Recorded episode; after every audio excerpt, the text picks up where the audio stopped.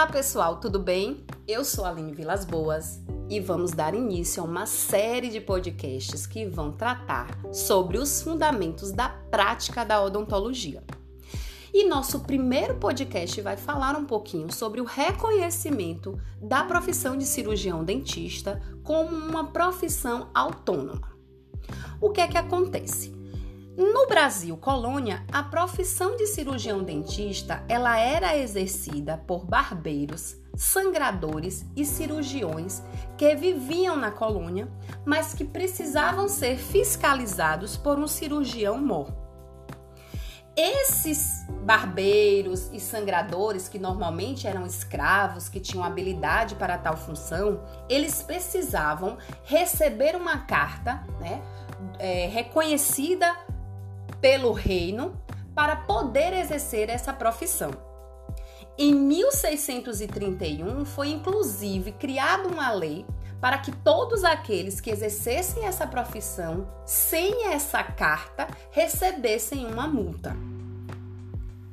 O nosso mais famoso cirurgião dentista da época foi Joaquim José da Silva Xavier, que é o famoso Tiradentes ele é considerado o patrono da odontologia brasileira.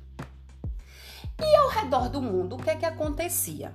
Em 1728, na França, Pierre Funchal, que é considerado o pai da odontologia moderna, ele revoluciona a odontologia, lançando o primeiro livro que vai tratar um pouco sobre anatomia, vai falar um pouco sobre a profissão, sobre novas técnicas, novos conceitos e, inclusive, também de novos aparelhos.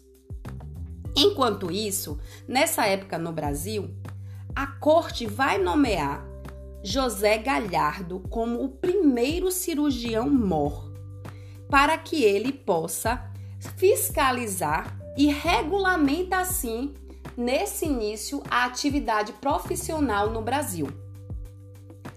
A primeira carta para dentista que foi dada foi concedida em 1824 para Gregório Rafael da Silva. Então esse foi o nosso primeiro cirurgião, entre aspas, né, dizendo cirurgião, que era supervisionado por esse cirurgião mor nomeado pela corte e que exercia a profissão de cirurgião dentista.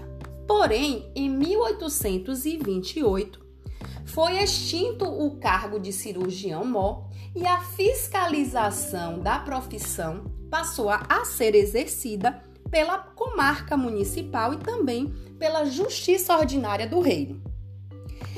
Em 1880, foi estabelecido para a formação de um odontólogo no reino através da vinculação desse profissional dentro da faculdade de medicina. Porém, com a promulgação do decreto 9311 de 25 de outubro de 1884, foi criada a Faculdade de Odontologia como sendo desvinculada da Faculdade de Medicina.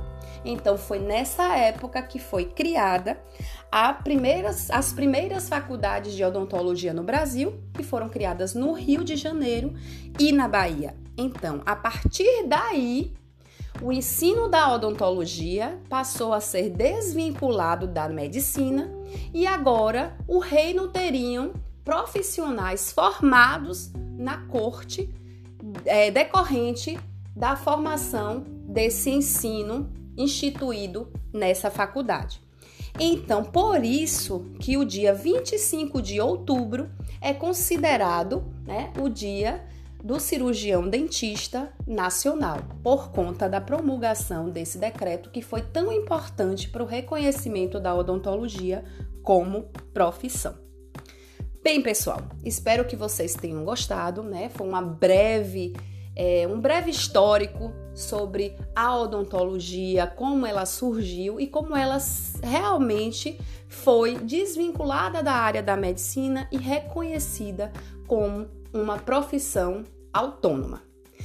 Bem, Então, tchauzinho e eu vejo vocês no próximo podcast para a gente falar um pouquinho mais sobre essas práticas da odontologia.